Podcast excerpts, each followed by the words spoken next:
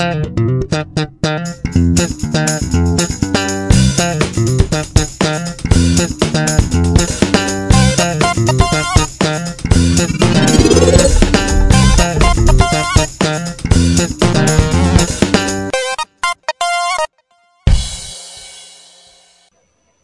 イエット研究所。この番組ダイエット研究所は世の中にあるさまざまなダイエットをリスナーの皆様と一緒に研究検証していくプログラムですご案内役は私永井と半助です。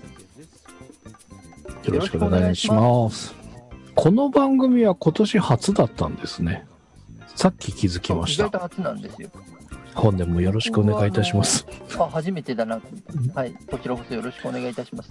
まあでも話自体はもう年末の時点でうん。年が明けたらうん。撮ろうみたいな流れはあったからうんなんかあれよあれよという間にうん。うん。1月が終わる、まあ、本日収録日が2021年1月30日、はい。土曜日22時を少し回ったところっていうところですね。30、もう明日日曜日で1ヶ月終了ですよ。早いっすね。この間年越したばっかりなもう12分の1終わりのに。ね。もうやっぱり早く、早いんだろうな、今年もっていう気がしますが。えー、なんか、ちょっと暖かくなったきたかなって思ったら、今日はまた寒くなりみたいな感じですが、あ、ねだって東京で雪降ったりとかしてましたもんね。そうですね、今週、雪が降ったりとかいう時がありまして、びっくりしました。え、そっちはどうだったんですか？えっ、と、小春日和でした。雪降った日？はい。えー、意外。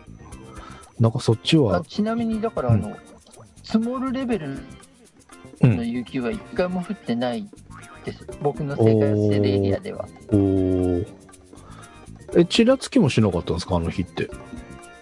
全然です。あの、晴れてました。空青かったですよ。へえー、あ、そんな感じだったんですか。おーなんか結構、全くそれでだからニュースで、うんうん、都内は雪っていうのを見て、うん。ああと思っていたくらいです。うーん。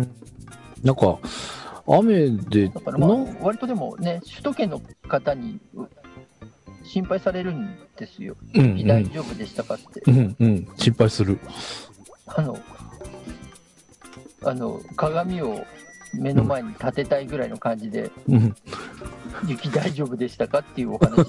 ぐらい、全く影響を受けてないんですよ、今年。そうか。いやー、なんか、いろんなところで、ね、特に日本海側とかは結構大変な状況だったりもするみたいなので、そうですね、だって車が140台ぐらいね、うん、ずっと足止めを食らってたりとかされてましたからね。ちょっとこと、今シーズンはちょっと注意が必要なのかなっていう感じがします。えー、皆さんご注意ください。ということで、今年最初のダイエット研究所、61回になりますが、えー始めていきたいと思うんですけども、まあ、年の初めということで、えー年の抱負を語ったりとかっていうのもあるんでしょうが、まず今の自分をもう一度見直しておきましょう。ということで、多分、そろそろ健康診断とかされるところも多いんじゃないかなと。もうされてるところも多いのかな？終わってたりとか。ただこれからとかっていう方もいらっしゃるんじゃないかと思います1ので月。にしてるところは多い気がしますね。そうですよね。確か1月入ってすぐではないんだけど、まあ2月になるまでにとか、まあ2月入って早々とかっていうところで、こう健康診断されるところが多いんじゃないかなと思いますので、えーその結果がもう返ってきている方もいらっしゃるんじゃないかなという感じではございますが、えー私の場合は、まあ、健康診断っていうレベルのものをちゃんとした、あ、でも一応健康診断なのか、あれ。えー去年の暮れに受けております。えーその結果、来ております。ので、えーその数値を。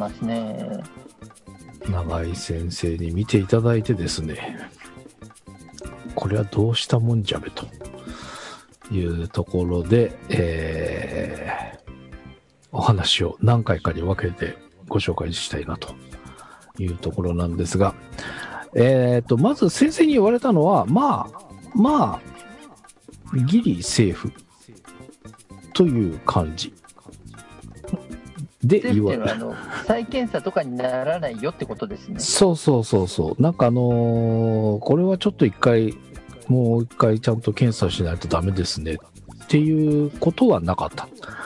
ただ、まあ、定期的な検査をして、次ちゃんともう一回見てみましょうね、みたいなお話。と、まあ、大丈夫とは言えないよと。ちょっと予備軍。ちょっとじゃない。しっかり予備軍なので、えー注意してねという感じでは言われました。っていうのがこんな感じなんですが、えーまあ、あの血液検査した結果、いくつか、全部ではないんだけど、これ、普通の健康診断だと項目としてこんなもんなんですかね。えまあ、おおよそそうですね。血液検査でいうと、このぐらいの感じですね。なんですかね。なんか空欄があるのはどうなんだろうなとか、いつも思うんですけど、えー上から行きまあ、ますと、細かく調べるときに、うんうん、はい、入れるところもので、健康診ので、健康診だとこれぐらいってことですかね。そうですね、いくつかちょっと半助さんので抜けてるところ、でも抜けてるところはありますね、確かに親、これないのかなと思うところはうんうん。何箇所かありましたね。うんうんうん。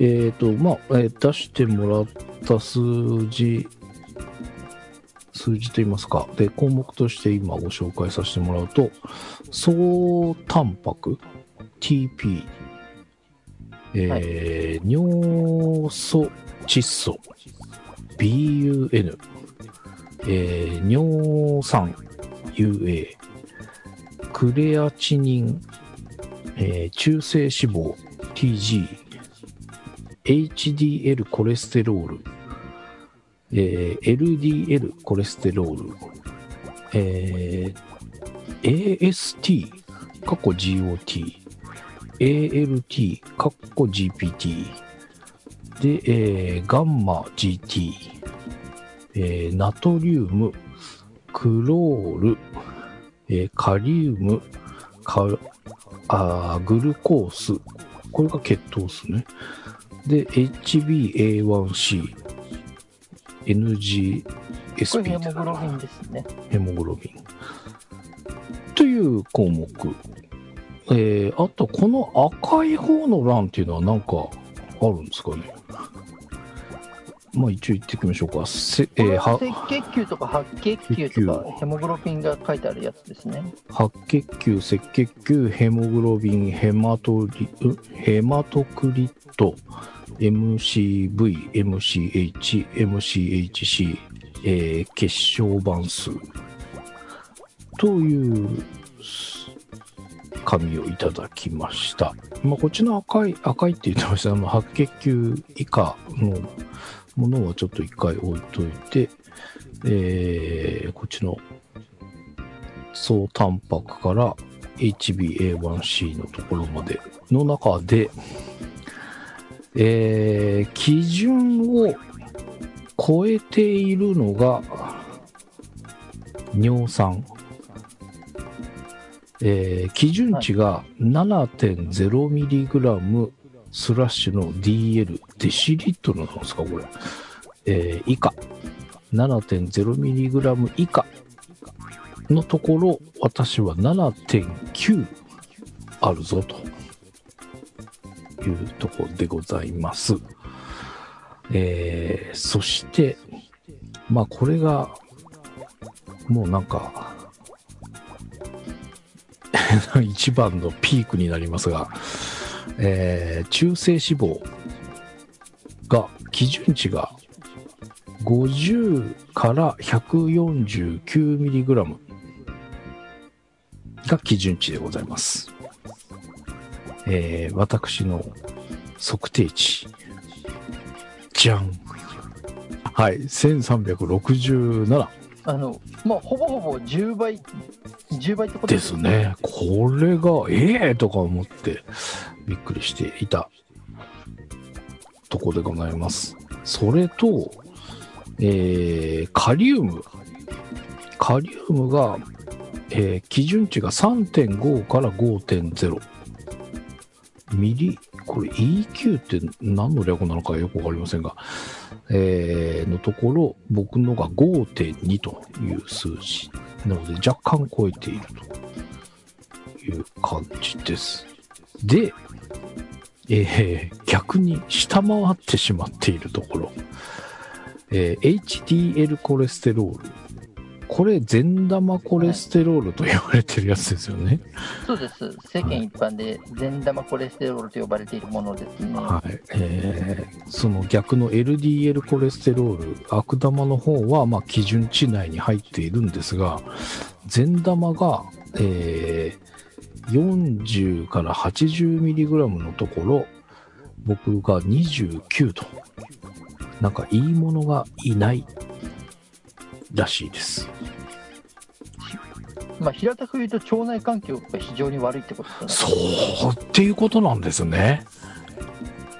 まあちょっと、まあ、一言で言ってしまうとですけどね。うんで、えっ、と、LDL、その悪玉の方に関しては、基準値が70から 139mg のところ、私の方が111と、一応基準内ということでございますが、えー、やっぱり腸内環境悪いので、最近ヨーグルト食べてなかったなっていうヨーグルトだけじゃないんだろうけど、これが悪いのかどうなんだろう。うん、まあ、ヨーグルトもね、その一つですけど、でも、うん。まあまあ、あの、半助さんの、うん、これ、検査の結果、1枚の紙になっていて、左半分に、うん、まあ、コレステロールだったり、血糖値だったり、中性脂肪だったり、うん。尿酸値っていうのが書いてあって、うん、右側に血液の成分がうん、書いてある、まあ、あの結果がシートで返ってきていて、うん、で今、その中の左側の、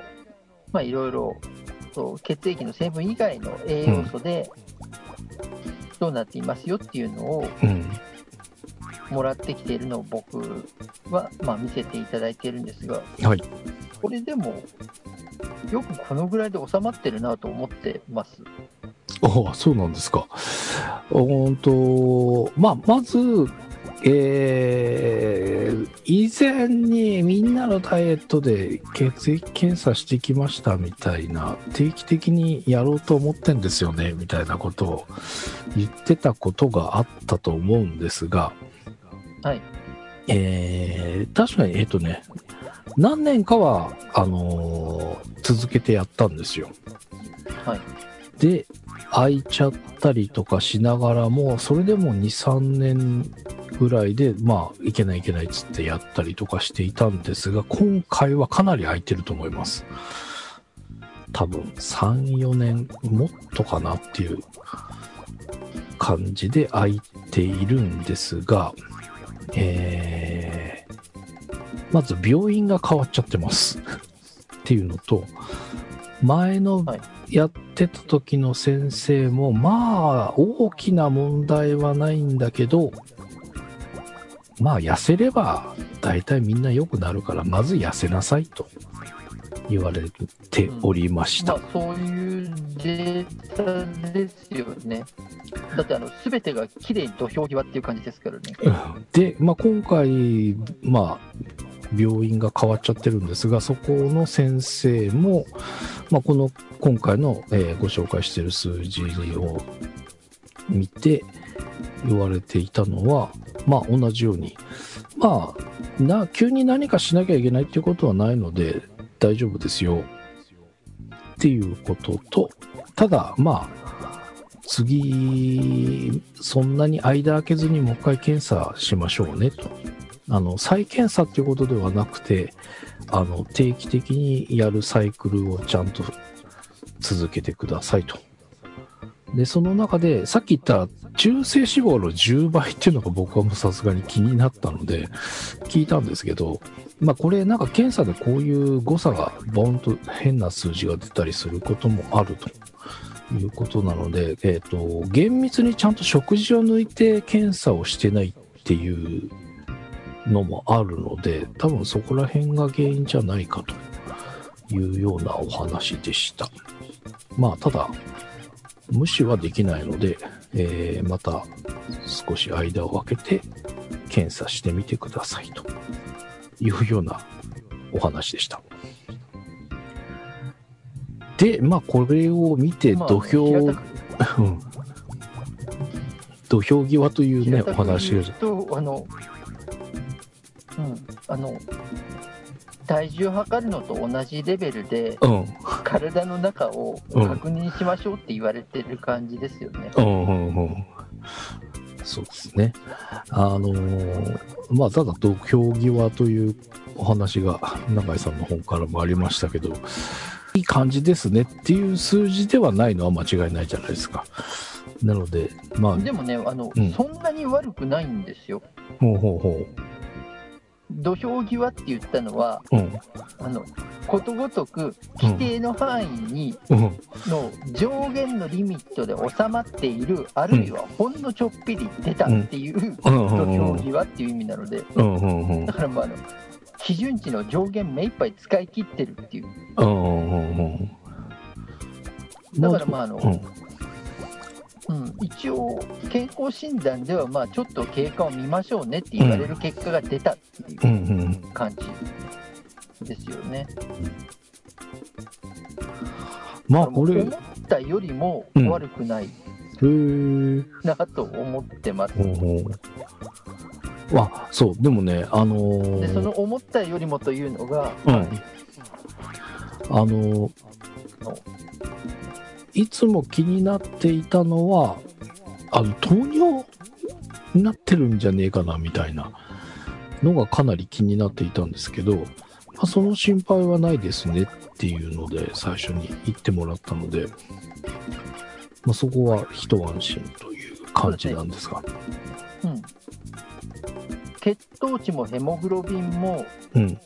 一応問題がないところでは収まってますもんね。うんうんうん。なので、まあそこら辺が大丈夫っていうので、ちょっと一安心した感じではあったんですが、まあこれ、ここら辺のものが返ってきたときに、まあもちろん、なんでしょう、えーそれぞれどう対策するのかとかね、そういったものはあるんでしょうけど、まあ、今の自分自身のこういった数値を見た上で、どういうふうにしていくのがいいのかっていうようなのをね、えーこれから何回かに分けて、長井さんにお話をしていただこうかなと思うんですが、この中でじゃあ最初の今回第1回目は何を取り上げましょう？もう何をっていうか、中性脂肪以外なかろうっていう感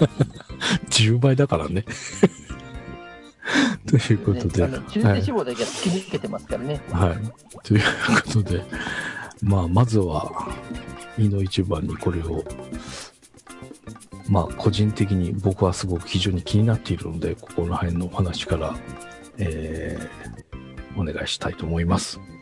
うん、まああのただ半助さんがうん、全体的にうん。僕もっと食生活の悪影響を受けてもうちょっと厳しいスコアが出てくるかなっていう予想だったんです。ほうほうほうほう。これはどこそろこから考えると、うん、いやもうだそれこそ血糖値にもうん、中性脂肪にも尿酸値にも、うん。ヘモグロビンにも全部出るかなと思っていたんですがああ、はいはいむしろはあこれしか出ないんだって思ってるぐらいですい。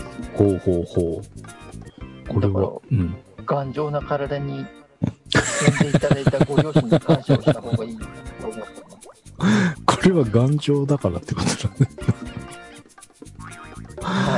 あれだけ破滅的なうん。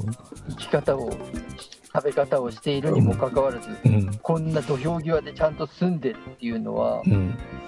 ご両親にうん。めちゃめちゃ感謝をしていいと思ってます。そうですか。じゃあ今度。っていうくらい、うん。そうあの半助さんのスコアがうん。全部、うんあの要は食生活が原因でうん。数字が偏ってるっていうことなんですよ。おうおう。そういうでそれを一番端的に表しているものがうん。うん。中性脂肪なわけです。はい。で中性脂肪って多分皆さんもね聞いたことはあるけれども、うん。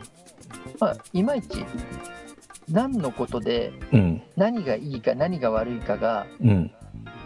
分かってない方が非常に多いと思うので、うん。まあ、そこをせっかくなんでちょっと今日振り返っていって、うん。うん。あの半助さんにドキドキしてもらったり安心してもらったりうん。ジェットコースターになってうんい。ただこうかなというところうんで、中性脂肪のお話をうん。まずは触れてみようかなと。ということで、まあ、そもそも中性脂肪とは何ぞやっていうお話でですね、うん。うん。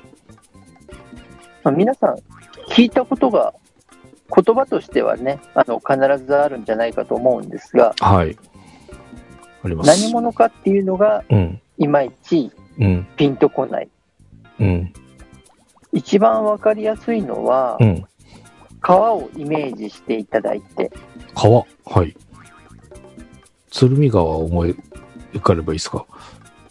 いいですよ何川でも構わないですけども、まあ、川を思い浮かべていただきそこに、うんまあ、あのゴミが流れている状態おそれは鶴見川を想像すると想像しやすいので OK なんですが。ゴミですか？あまた鶴見をディスってますね。はい。ゴミ、まあ、ゴミというか、うん油の入った一斗缶が流れてきてるイメージをすると分かりやすいですそれかね。強烈ですね。一斗缶に入った油って。うんあの、そうです、そうです。あの、それが、うん。川が血管。うん。なので、川の水が血液。うん。それに対して、うん。一斗缶に入った油がうん。中性脂肪。おー。なので、まあ、あの血液の中を流れているうん。油っていうことなんですよね。おー。がで、中性脂肪。まあ、ざそそれが中性脂肪。うんで、まあ、中性脂肪っていうのが、実は2通り、うん。中性脂肪と呼ばれるものの中中にも2種類ありまして、はい。まあ、1つがうん。お食事をした時に摂取した脂肪分、うんうんうんうん。これが1回腸で吸収された後にうん。血液の中にうん。入っていくもの。まあ、これはあの、外因性トリグルセリドと言います。うーん。それは、例えば、家系のラーメンを食トべにリグルセ行って、リドっていうのが、油多めとかしちゃったりとか、二郎系で油増しとかしたときに入ってくる油。まあ普通のラーメンでも油分あるでしょうからね。まああの、そういった時に、まあとにかく取った油うん。が、あの、一回血液の中に取り込まれていくもの。はい。消化された油がうん。外因性、要は外から入ってきた。外因性というのは外に原因があるという、いわゆる外因性ですね。うん。で、トリグルセリドっていうのがうん。中性脂肪の英語名なので、お要は外から取り込んだ中性脂肪脂肪って、あはいはいいはいはい。うーん。がはい一つ。うんそれと、あの、一度、肝臓の方に取り込まれた脂肪ですね。うんうんこれがあの血液中に戻されていって、分泌されていったものを、うん。うん。内因性トリグルセリドって言います。うんうんだから腸から入ったものは外因性、うん。うん。肝臓から戻っていったものは内因性っていう言い方をしますが、どちらも中性脂肪、トリグリセリドになるということなんですね。うーん。だからまあ種類は違うけれども、どちらも血液の中に入っていく油ですよっていうことです。うんうんうん。ただまあ血液の油っていうのが、うん。まあそれでもいくつか種類がありまして、はい。さっきもお話が出ていたうん。コレステロール、うん。まあ、それからリン脂質って言われる油分ですね。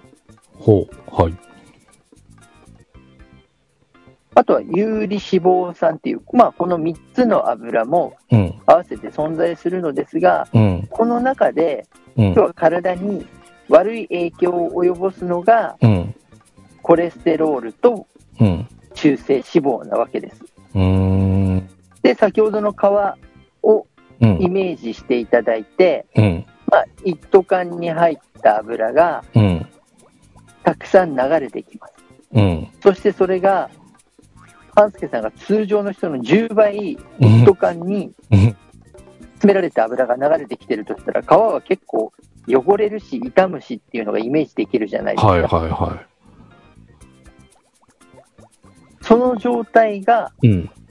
動脈硬化っていう、あの、まあ、血液というか、まあ、血管がうん。傷んでしまってうん。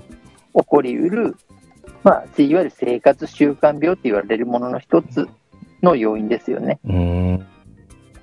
ドロドロ地とかいうのはそういう状態ってことですか？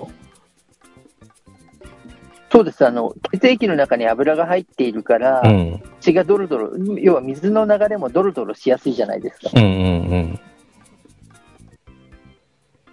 なので、まあ、油があると、やっぱり流れが滞りやすいし、うん。うん。そのことによって血管壁、壁も傷むし、うん。油が壁に付着したりするじゃないですか。そうすると、それがいわゆる血栓って言われるものになったりもするわけです。うん。おー。なるほど。なので、うんこれが、半助さんは普通の人の10倍、皮に大量の油を流しているっていう状態。うんうん。そうか。って考えると、うん。そう、あの、ちょっと、あ怖いなっていうイメージが抱きやすいと思うんですよね。そうですね。汚い皮は嫌ですもんね。自分の皮が汚れてるって思うと、綺麗にしたいって思うよね。そうでほあの血管って怖いのは、うん。意外と手遅れになってからじゃないとうん。処置をしないことなんですよね。うーん。普段自分の血管とか血の流れってそんなに気にしてないじゃないですか。うんうんうんうん。確かに。でも健康であったり、うん。痩せるっていうことと血液と血流ってすごく関わりが深いわけです。はい。まあ、あの血液って栄養を運んだり老廃物を戻してきたり酸素を運んでいったりするっていうのが大きい役割ですしうんうん。もちろん体温を維持していくっていう上でうん。重要な働きをしているものではあるので、うん。それらの働きが悪いっていうことはましてや全身に巡っているものじゃないですかはい。それこそ頭の先からつま先までうんうん。なのでうん。いしかもつながっているわけですよねうん。ということはどこかの流れが調子が悪ければうん。全体的に悪影響が波及するものではあるわけです。うんうんうん。だから中性脂肪が多いっていうのは、ちょっと危険になっていくっていうことが、まあまあわかりますよねと。まあ、そうですね。まあ、なんか、そうか。そういう具体的な、なんか、あれがあると、イメージしやすくていいですね。まあイメージがしやすいと、まあそれだけリアルに刻まれたりはしますからね。まあちょっと怖いなってそうですね。ちょっとこ思いながら、じゃあ、う。うん。ね、あの中性脂肪ってじゃあ完全になくなった方が、ゼロの方が良いのかっていうふうにうん考えたときに、うん。どうなのかっていうと、うん。まあ、あのそんなに意味もなく流れている油ではなかったりするわけです。はいはい。中性脂肪の役割として、実はあの体の中にエネルギーを蓄えておくっていうほうほう。役割、ミッションを持っているわけです。ほで、あの中性脂肪が存在することで、う。うん。肝臓だったりとか、うん。皮下、まあ、あの皮膚の下ですよね。うんうんうんあとはまあ脂肪組織の中にもそうですけど、あとは血の中とかに蓄えられておくと、うん。いざという時のエネルギーになるわけですよ。うんうんうんうん。だから、いざという時のエネルギー源としては大切なんですけれども、うん。大抵みんな、いざが来ないじゃないですか。十分こと足りてるから使わなくても済んじゃうっていう感じですか？はい。あの、うん。エネルギーが欠乏することってほぼほぼね、特に日本で住んでいて、うん。普通に暮らしている方だと、うんい。ざがほぼほぼないわけです。そうですね。まあはい。そうなると、うん。そう、あの、蓄え、備蓄がうん。過剰在庫になっているっていうことなんですよ。なので、それがずっと川の中をループし続けるっていうことです。あ、その、いざっていうのは、その、なんて言うんでしょう。本当に、こう、緊急事態じゃなくて、例えばしっかり運動してっていう時にも、この中性脂肪は使われるんですか？使われます。むしろ運動の時にたくさん使われるので、ほうほうほエネルギーがう。うん。減る瞬間ですよね。それがいざだと思っていただくと。なので、言ってしまうと、うん。食べ過ぎと運動不足の影響が大きくて増えるもの、それが中性脂肪っていうことなんですよ。なるほど。食べ過ぎて蓄えてるけど、運動しないから出てかないから減らないじゃんっていうこと。はい。過剰在庫です。なるほど。おーあ、じゃあ、でもあのーなんだろう。すある程度しっかり運動できると、そこから使ってはくれるんですね。よくあの、運動してもそこがなかなか使えない。まあ、体に身についた脂肪ってなかなか減らないよね、みたいな話があると思うんですけど、この中性脂肪に関しては、ある程度のラインで使ってくれると思っていいんですか？ね。イコール減ると思っていいってことですか？使います。うんうん、減ります。す。うんうんうん。で、あの中性脂肪、さっき内因性グリセリドっていう方の中性脂肪は、うんうん。肝臓を経由するっていうお話をしたじゃないですか。はい。なので、肝臓にも当然蓄えられるわけです。うんうん。で、肝臓で中性脂肪が溜まっていったら、うん。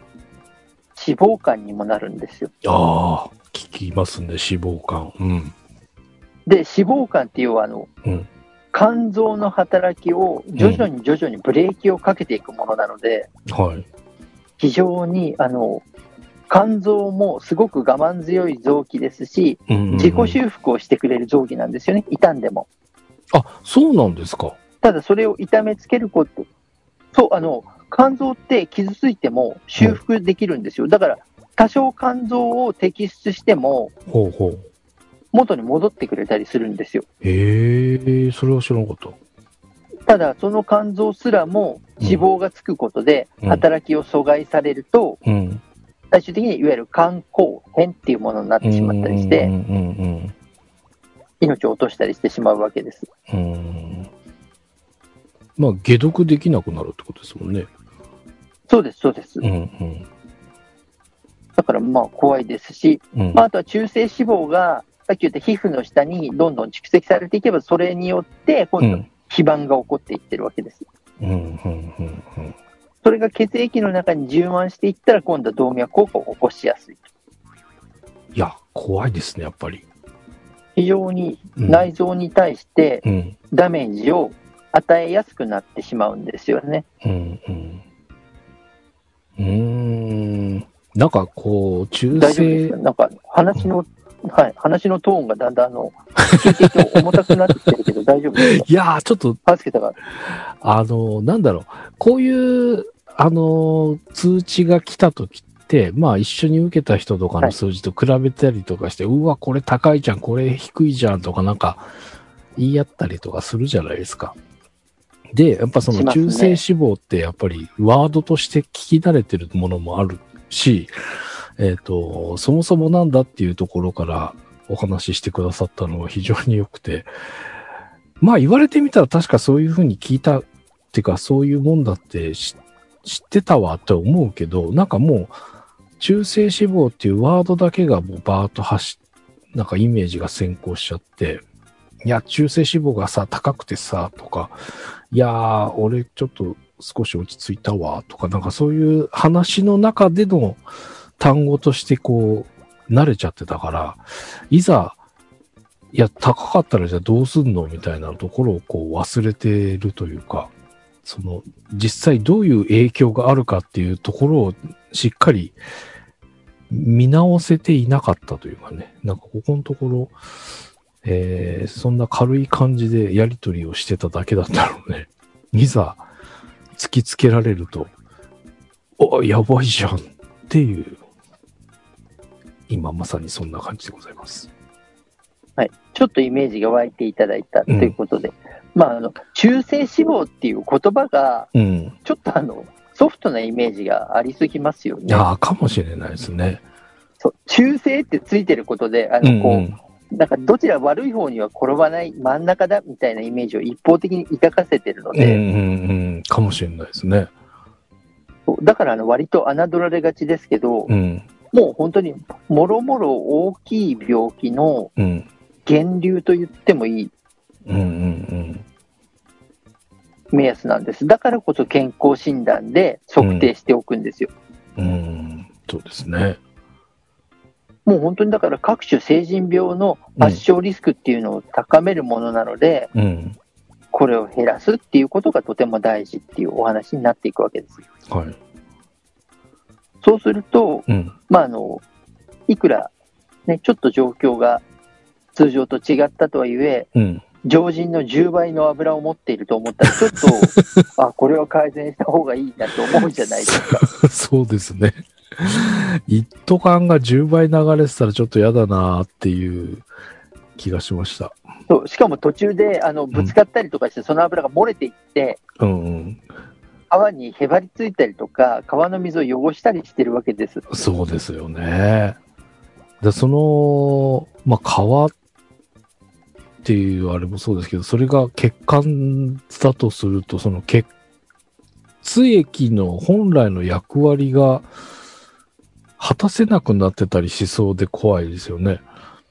そうです。で、さっきも言った通り、その一回へばりついて汚れたもの、ゴミとかをうんさらに巻きつけたものが、うん。うん、ある時血管の中を泳ぎ始めたら、それがいわゆる血栓が飛ぶっていう状態ですから、そうですよね。それも怖いですね。そうすると今度は脳梗塞とかにもなっていくわけですよ。突然番組が中止になったら、それが原因だったかもしれません。なので、今のうちに半助さんが、うん。あいうえおからんまでを全部50音を録音しておいて、うん。タイピングで音声が出るようにしておいてもらって、ああ。なるほど。喋れなくなっても、うんそのタイプで音声を出すっていう形で、お新しいニューノーマルな収録スタイルを作っておくっていうことも、いやー、ほんとそうなったら怖いね。いやーでうんいうことを考えると、うんやっぱり減らせた方が良いなって思うじゃないですか。うんうんうんあとは実はですね、意外と中性脂肪が原因で、うん。うん。甲状腺の機能が更新、いわゆる働きやすくなっちゃったりするんですよね。へえ。甲状腺あのー結構、女性が、なんか、なることが、甲状腺のなんかトラブルが起こりやすかったりとかっていう話は聞いたことがあるんですけどね。そうですね、まあ、あのいわゆるホルモン系のうん。疾患だったりするので、うんうん。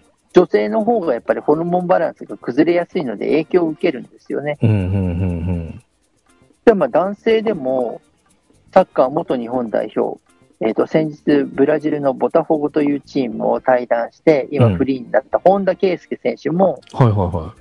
甲状腺で苦しんだんですよね。あ、そうでしたっけ？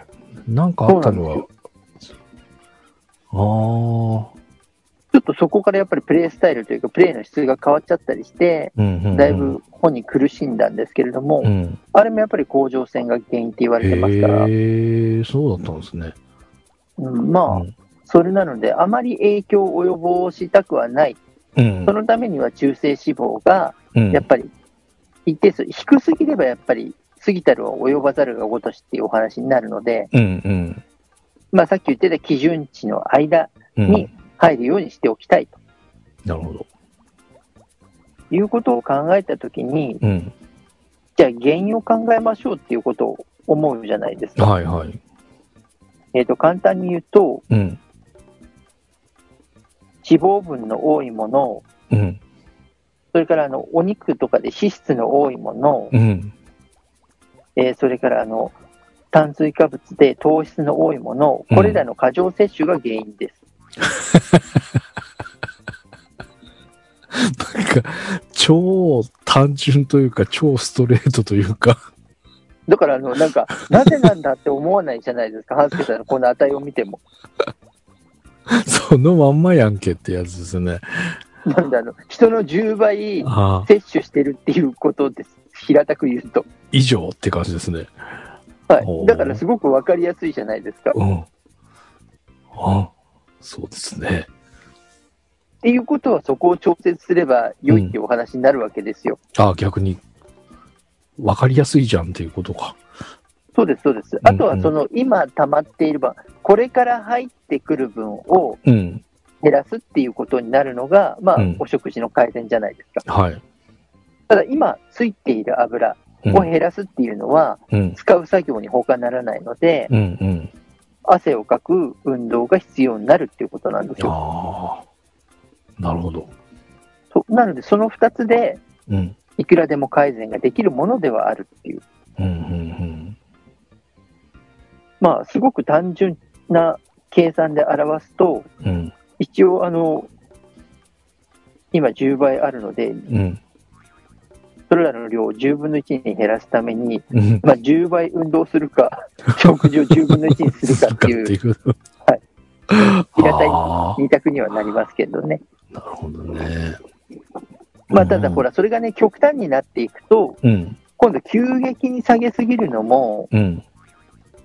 体のバランスを崩しやすいので、うんうんできればそれが、あの、今あるものをしっかり汗をかいて減らし、うん。うん。食べるものをうまくコントロールして、これから入ってくる量を適度にするっていうことを両輪でしてあげるのが、うん一番体の状態を改善しやすい。うん。しあの血流を改善させるので、実は痩せることにおいてすごく大切な要素なんですよ。うん、結構皆さん知らないとは思うんですが、うん。体を使う上で本当にあの血液の働きっていうのはすごく重要で、うん。これらが順調に、かつ円滑に流れていってくれることで、うん。実は太りにくかったりするんですよね。うん。だから血液の質がいいっていうことは、それだけ太りにくい体になっているっていうことでもあるので、うん。うん。まあ、その血液の質を上げるうん。ゲームをするぐらいの感覚で、うん。ちょっと改善に取り組んでいけると、比較的やりやすくなるかなとは思うんですけどうね。ん。要は、その、ドロドロになってる血を、サラサラな血に変えていく作業が必要ですよっていう感じですか？そうです、そうです。なんで、うんそのために、まあ、今流れているうん。油を回収して使いましょうっていうのと、うんこれ以上油を川に捨てないようにしようっていう運動をしてる感じです。両方のアプローチってことですよね。そうです。うんうん。まあ、油っていうことで考えたときに、うん。要は入ってくる油としてうん。気をつけないといけないものが、うんいわゆる飽和脂肪酸って言われる油です。はい。ああ、聞いたことあります。はい。これらを多く含むものが、うん。バタうん。ー、ラード、うん。えーパーム油。これはまあ、あの、チョコレートのアイスとかによく入ってたり。ああ、成分のところになんか書いてある気がしますね。そうです。うん。あとはヤシ油、うん。カカオオイル。だからこれもチョコレートで、うん。うん。みんなのダイエットでちょっとお話をしたのかな。あの、チョコレートもあまりカカオ分が高いと脂質が高くなるというお話をうんうんうんうん。この前したと思うんですけど、うん。そのカカオの油ですね。それからあの肉の脂身。えっ、と、これらがはい。悪玉コレステロールを増やしているわけです。なるほど。だから高いんだ。そういうことです。で、これで繋がってきて 分かってくるじゃないですか。どんどん明らかになっていきます。バター好きだし、ラード使ったらチャーハンうまくなるし、肉の脂身はまさしく、ね、肉ばっか食ってるし、みたいな。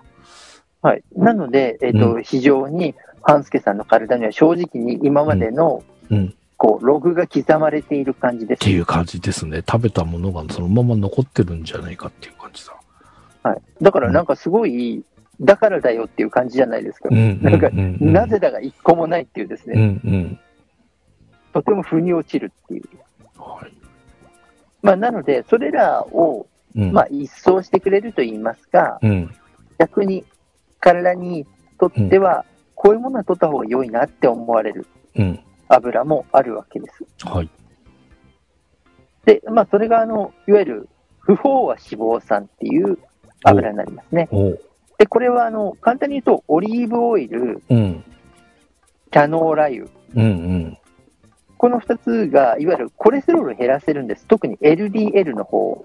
ええー、減らせるんだ。そうなんです。だから、半助さんはオリーブオイルをイタリア人のように浴びるように飲むっていう暮らしをすべきなんですよ。いや、俺結構スパゲッティ好きなんで、結構使ってるっちゃ使ってるんですけどね。でもほら、それ以上に他の油取ってるわけじゃないですか。そうですね。俺焼け石に水ぐらいな、焼け石にオリーブオイルみたいな感じなのかな。バターに、まあ、そのあ2つはそうですね、コレステロール減らせるのでうん、良いんですけど、うんまあ、、他にもコレステロールを減らせる油として、うん。トウモロコシ油、コーンオイルですね。ほうほうほう。え、あと、いいごまんですか？油はいいんですよ。ええいいんですけどこの2つの油が怖いのは、うん。えっ、と、コレステロール無差別攻撃型なんですよ。はあはあはあはあはあ。要は、悪玉コレステロール、LDL の方も減らすけど、うん。HDL、善玉の方もうん。減らすっていう攻撃がえ無差別型なので、なるほど。っていうところでの,、まあ、あのリスクがちょっとありますよ。えー、ごま油 OK だったらな結構ごま油も使うんですよ。はい、なので、あの半助さんが今、ごま油を使うと、ただでさえ少なくなっている善玉コレステロールを一層減らす結果になりかねない善玉を守れなくなっちゃうってことなんですね。はいまあ、なんで今だと注目されているのは、あのいわゆるエゴマ油。はいはいはい。これに関しては、あのすごく悪玉コレステロールを減らしやすいっていうところで注目を浴びているので、うんうんでまあ、エゴマ油はすごく使ってもらえる分にはいいんじゃないかなとうん。思います。あのあ、とは、まあ、はい。エゴマ油自体は使ったことないんですけど、エゴマそのものはい、は、はい。えっ、と、ラーメン屋さんだったかな。要は、エゴマとすり鉢、ちっちゃいすり鉢が出てきて、自分でエゴマを吸ってなんか、多分ラーメンだったと思うんですけど、まあ、そうですあのよね。ラーメン屋さんですもんね。料理屋すなんかの料理に使ったことがあるんですけど、なんかごまのちょっと種類が違うのぐらいかなって思って食べてみたんですけど、全然なんか別物に近くないですか、エゴマって。いもう別物です、完全に。ですよね。はい。わこんな違うんだと思ったね。ってなると、ごま油の感覚で使うとちょっと違うのかなって、そんなことはないですか？うーんと、まあ、合う合わないはあるとは思います。料理を。ただ、エゴマの方がもしかしたら料理ではうん。癖が少なくなるかなっていう印象ではあるんですけどね。そんな感じなんですか？はいただ、エゴマ自体っていうよりも、やっぱりあの、油にした方が成分がたくさん取れるっていうところはありますから、まあそこはやっぱりあの、エゴマ自体の摂取もさることながらう、ん。油にして成分を取っていただいた方が、うん。うん。やっぱり効果的ではないか。いや、ちょっと試してみようかな。はい。まあ、で、これらに関しての油っていうのは、いわゆるコレステロールを減らすっていうところで働きかけてくれました。うん、うん、うん、片や半助さんは、うんコレステロールを減らすことはもちろんのことながら、うん。うん。中性脂肪を減らす油を取らなきゃいけないと。はい、はい、はい、はい。で、まあ、これに関してはもう聞いたことあると思います。うん、EPA とか DHA っていうものをうん多く含む油。うん。なんで、いわゆる青魚っていう魚の種類ですね。はい、はい。サバ、サンマうん、イワシ、トウトウっていうところですね。うん。それらの油にはうん。中性脂肪も LDL も減らす効果が認められているので、なるほど。なので、えっ、と、うん。ラーメンを食べるんだったら、うん。サバとかをトッピングして食べた方がいいっていうお話です。サバラーメン？はい。聞いたことないけど。ああ。まあでも僕、サバもサンマもイワシも好きなので、あまあでも、そっか、食べる機会を増やせっていうことですよね。そうです。まあ、よく聞くお話で健康診断で、うん。中性脂肪とコレステロールまずいよって言われた人は2ヶ月とか3ヶ月、うん。サバ缶だけを食べ続けたら、劇的に改善したなんていうエピソードはね、ええ割とよく聞くお話ですから、ほうほうほうほう。そうか。やっぱ、ちょっとやっぱ、魚を食べる機会はやっぱ増やさんとですね。嫌いじゃないのに、やっぱりなかなか食べる機会が、なかなか増やせていないっていうのが現状です。うん、そうですね。だってお肉の油を取った時に、うん食物繊維の量が圧倒的に不足していると、それらが流せないっていうのもあるので、うん、うん、うん、まあ、食物繊維の多い食品を食べるっていうところも大切になるわけです。うん。うん、うん、うん。まあ、食物繊維が多いものでいうと、うん。えっ、と、まあ、100g あたりで考えたときだと、おからが 11.5g、要は1割ぐらいがうん。食物繊維で取れますと。で、100g でごぼうだと実は 5.7g ぐらいなんですよ。ごぼうの倍近くってことですか？おからの方があります。へえ。そしてごぼうで考えておっと思うのが、納豆も 6.7g あります。100g あたりで考えると。ほうほうほうだから同じぐらいの量だったら、ほう。うん。ごぼうよりも納豆とかおからの方が。食物繊維多いんですよ。おからはまあ、ほぼ食べることがいないですけど、納豆は比較的、週何回かっていうレベルでは食べてるので、それも結構コンスタントに、毎週何個か食べてる感じなので、まあ、なので今の流れで言うと、うん。サバ納豆ラーメンっていうことになっていくんですよね。いや、えっ、とね、サバ納豆うどんは、やる、やります。ああ、そこはでもいい。です、っていうことですよね。あのーはい、そこにあの、こう、エゴマ油とかを垂らしていったら、なおのこと良いっていうお話。いや、いける、いけそうだ。なんかそれ。うんなんかサバ缶に納豆を入れて、そこを、はいそれにこうなんかちょっとだけめんつゆ入れて、はいあの、うどんとか、冷や、あの、あ茹でた冷や麦とかそうめんとかを、まあなんて言うんだろう。まあ乳麺的にあったかい状態で混ぜて食べると美味しいんですよ。それ好きなんですよ。まあ、ここでね、あの、体にいいっていうことを差し置いて、美味しいっていうことを優先順位でかなり上の方に持ってきてるっていう。やっぱ美味しいものじゃないと続かないですからね。で、ほら、美味しいものを続けた結果が今の体じゃないですか。でも、ここにおいてのプライオリティは体にいいかどうかうを、んまあ、優先的に考えたいなと思ったときに、はいはいまあ、それらのものが入るというと。うんあと、は、あの、ひじき。うん、まあ、海藻類は良いんですけど、中でもひじきは、うん、ごぼうの 5.7g に対して 5.2g。うん、うん、割と多いんですよね。うん、うん、だからそういう意味ではとても良いのと、あとは、天草、寒天はいはいはい。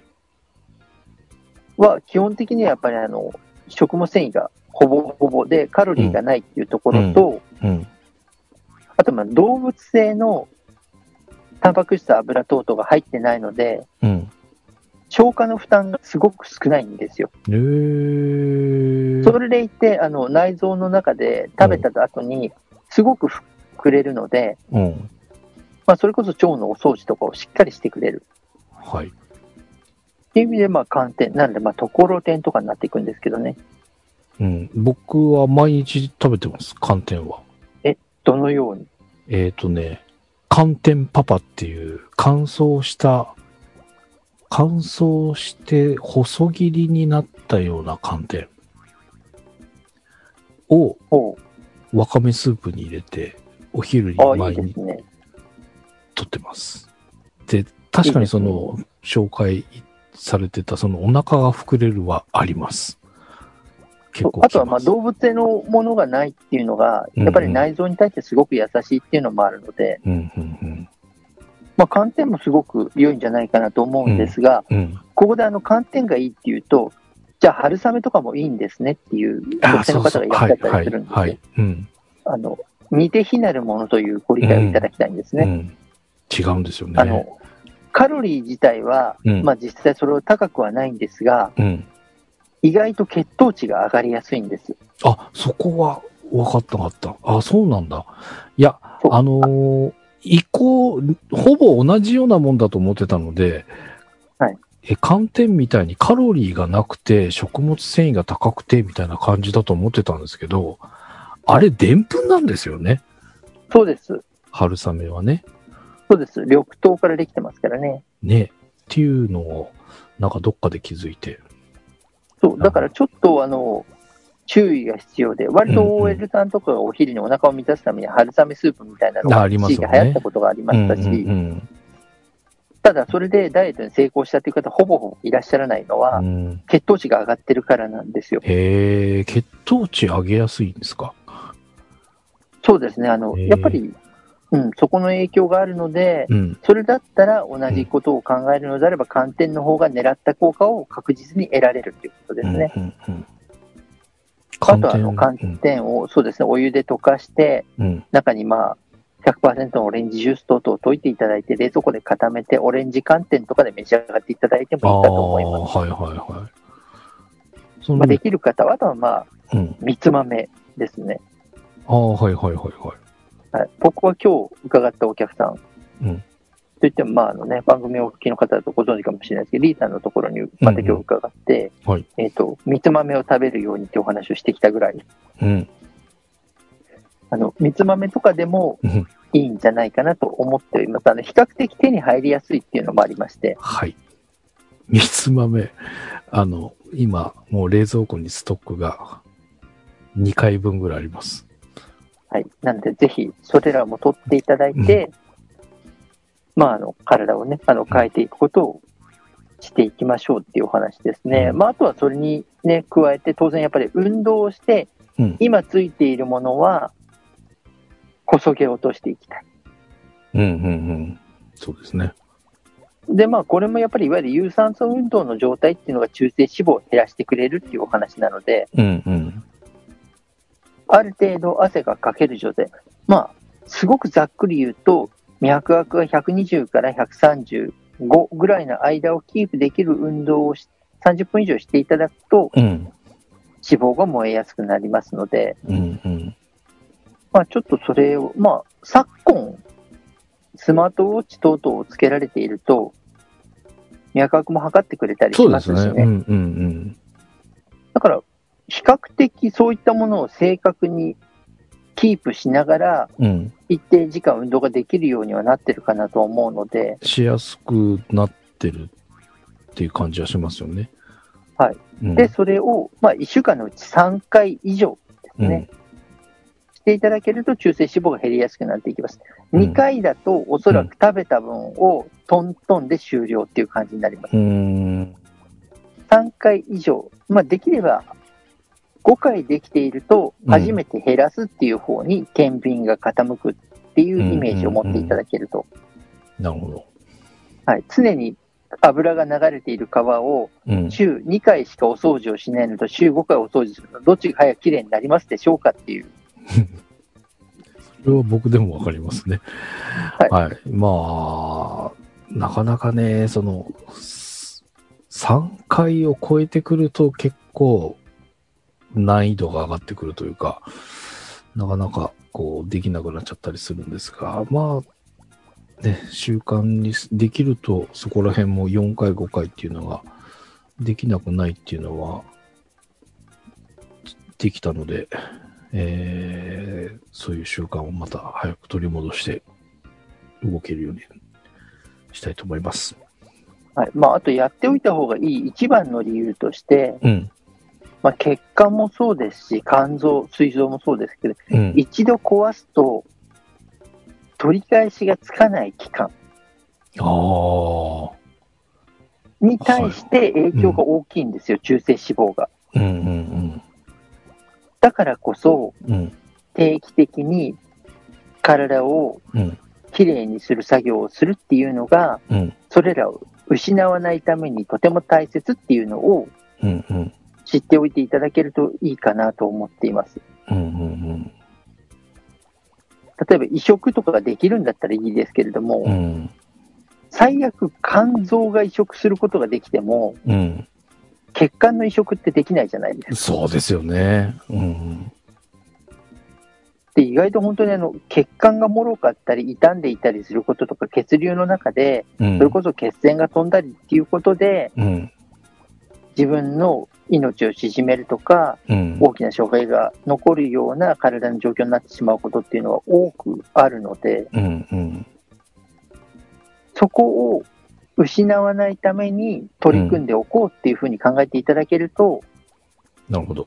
割とこう、モチベーションとして維持しやすいんじゃないかな。そうですね。まあ、だからそこが、この今回、健康診断で出てきた中性脂肪とか、その他の項目の数値だっていうのを、こう、うんちゃんとイメージとして結びつけておかないといけないんですよね。なかなかこの。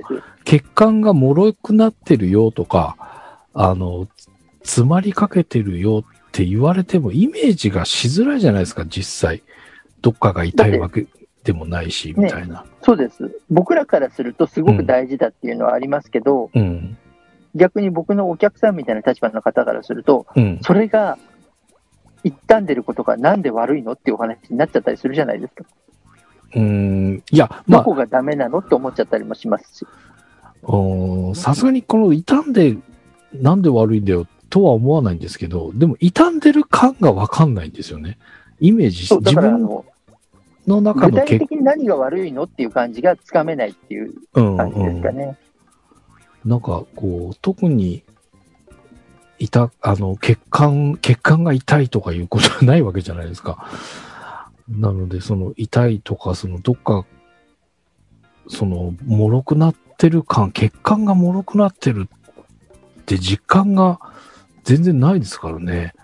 だからやっぱりこういう数字を見たときに、そういう状態なんだっていうのを理解して、イメージしておかないと、気をつけなくなっちゃうと、こんなになっちゃうよ。っていう、この、まあ、あとは見方っていうところですよね。これらの数字が基準値も今はね、大体ね、診断すると書いてあって、うん。それに対して数字が大きいです、小さいですっていうのは分かっても、うん、それが大きいことがどれだけデメリットがあるのかっていうのがうん、うん、分からなかったりとか、これってあの、いわゆる会社の決算書とかを見るのと近い感じなんですよね。うん、うん、数字にどういう意味があって、それが多いことがいいのか悪いのかっていうのがうん、ジャッジできるとかうん、いうお話と近いところが非常にありまして、その数字はみんな見て、ほら大きい少ないは分かるじゃないですか。ただその大きいことがこのぐらいだとこんなにまずいんだっていうのがどれだけ読み解けるかっていうところはうん、とても大切にはなるなと思うんですが、まあ、その中の一つうん。と、ても大事な指標として中性脂肪というのは存在しますよねと、うん、まあ、なのでこれで半助さんがうん。今まで人の10倍食べることを謳歌してきたんだっていうことが分かった。中をあとその10倍はい。謳歌しているにもかかわらず、うん。日々、さらに美味しくご飯を食べられているっていう、この丈夫な体をもたらしてくださったご両親に本当に感謝っていう、本当ですね。今度はい、あのひラップをやってるヒップホッパーぐらいの勢いで感謝しないといけないと思いまはい、あの、感謝したいと思います。ということで、まあ、あの、中性脂肪、あの、こういうことになっていくんだよっていう悪い例を身をもって皆様にご案内できたんじゃないかなということで、長井先生の解説をいただきました。えー、まだまだこの項目ありますので、やばいとこもありますので、また次回以降、中井さんの方に解説をいただきたいと思います。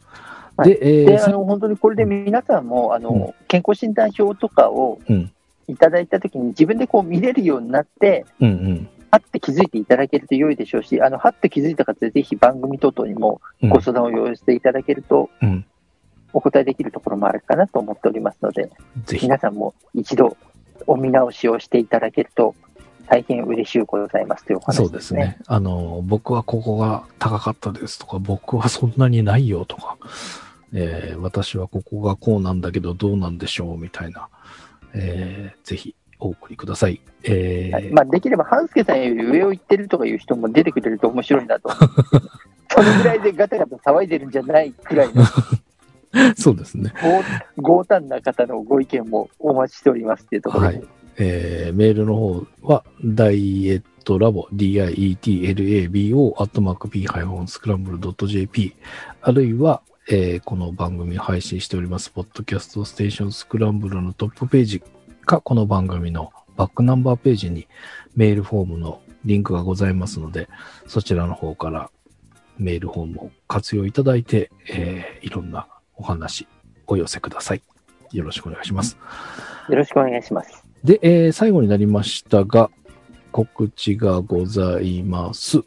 えー、はい、来たる2021年2月21日日曜日に、えー、オンラインでのイベント、また名前がハンスケフェスになってしまいました。えー、開催します。はい。まあ、本来は新年会という、ものすごいスケジュールで。うん、新年会です。2020、はい、中国の春節基準ですもんね。2021年の新年会をオンラインで皆様と一緒にやりたいと思います。ぜひ。はい。ね、あのー、まあ、こんな状況なので、おそらく新年会できていない方が多いんじゃないかなと。まあ、あの、ご家族でとか身内でとか、まあ、オンラインでやられてる方もいらっしゃるかもしれませんが、今一度、新年会やりましょう。ということで、2021年2月21日の日曜日、ご予定をお分けいただいて、お申し込み、準備が整うのをお待ちください。はい。まあ、あの基本的に夜からのお時間だと思っていただいて、ね、はい、はい。あと、参加の費用等々も発生いたしませんので、えー、はい。えっと、自力でオンライン新年会に参加できるインターネットに関しての環境と知識、またはあのそれに類するパートナー、お友達をお持ちの方は参加いただけるかなと思いますので、ぜひあのふるって皆さんお誘い合わせの上、えー、新しい年から半助さんをあがめ立てまつるという 儀礼が執り行われると思っていただいてですね、はい、たくさんのご参加をお待ちしておりますので。はい。はい、えっ、ー、と、使うのが、えっ、ー、と、まあ、最近ではもう、ほぼ、ご存知の方も多いんじゃないかと思いますが、Zoom というツールを使って、えー、皆さんと接続させていただきたいと思いますので、Zoom が使える方でしたら、どなたでも OK でございます。あ、どなたでも細かい条件というか、なんか前回のように、えー、これはご理解くださいみたいな注意書きがあるかもしれませんが、えー、近日お申し込みフォームご案内とご用意できると思いますので、もうしばらくそちらをお待ちいただいて、えー、ポッドキャストセッションスクランブルのトップページ、チェックしてみてください。もしかしたらこれ番組配信してるときについてるかもしれないので、ぜひ、いつついてるかなって、あの、定期的にチェックしていただけると嬉しいです。あの、準備ができ次第またね、各番組でご案内もしますが、よろしくお願いいたします。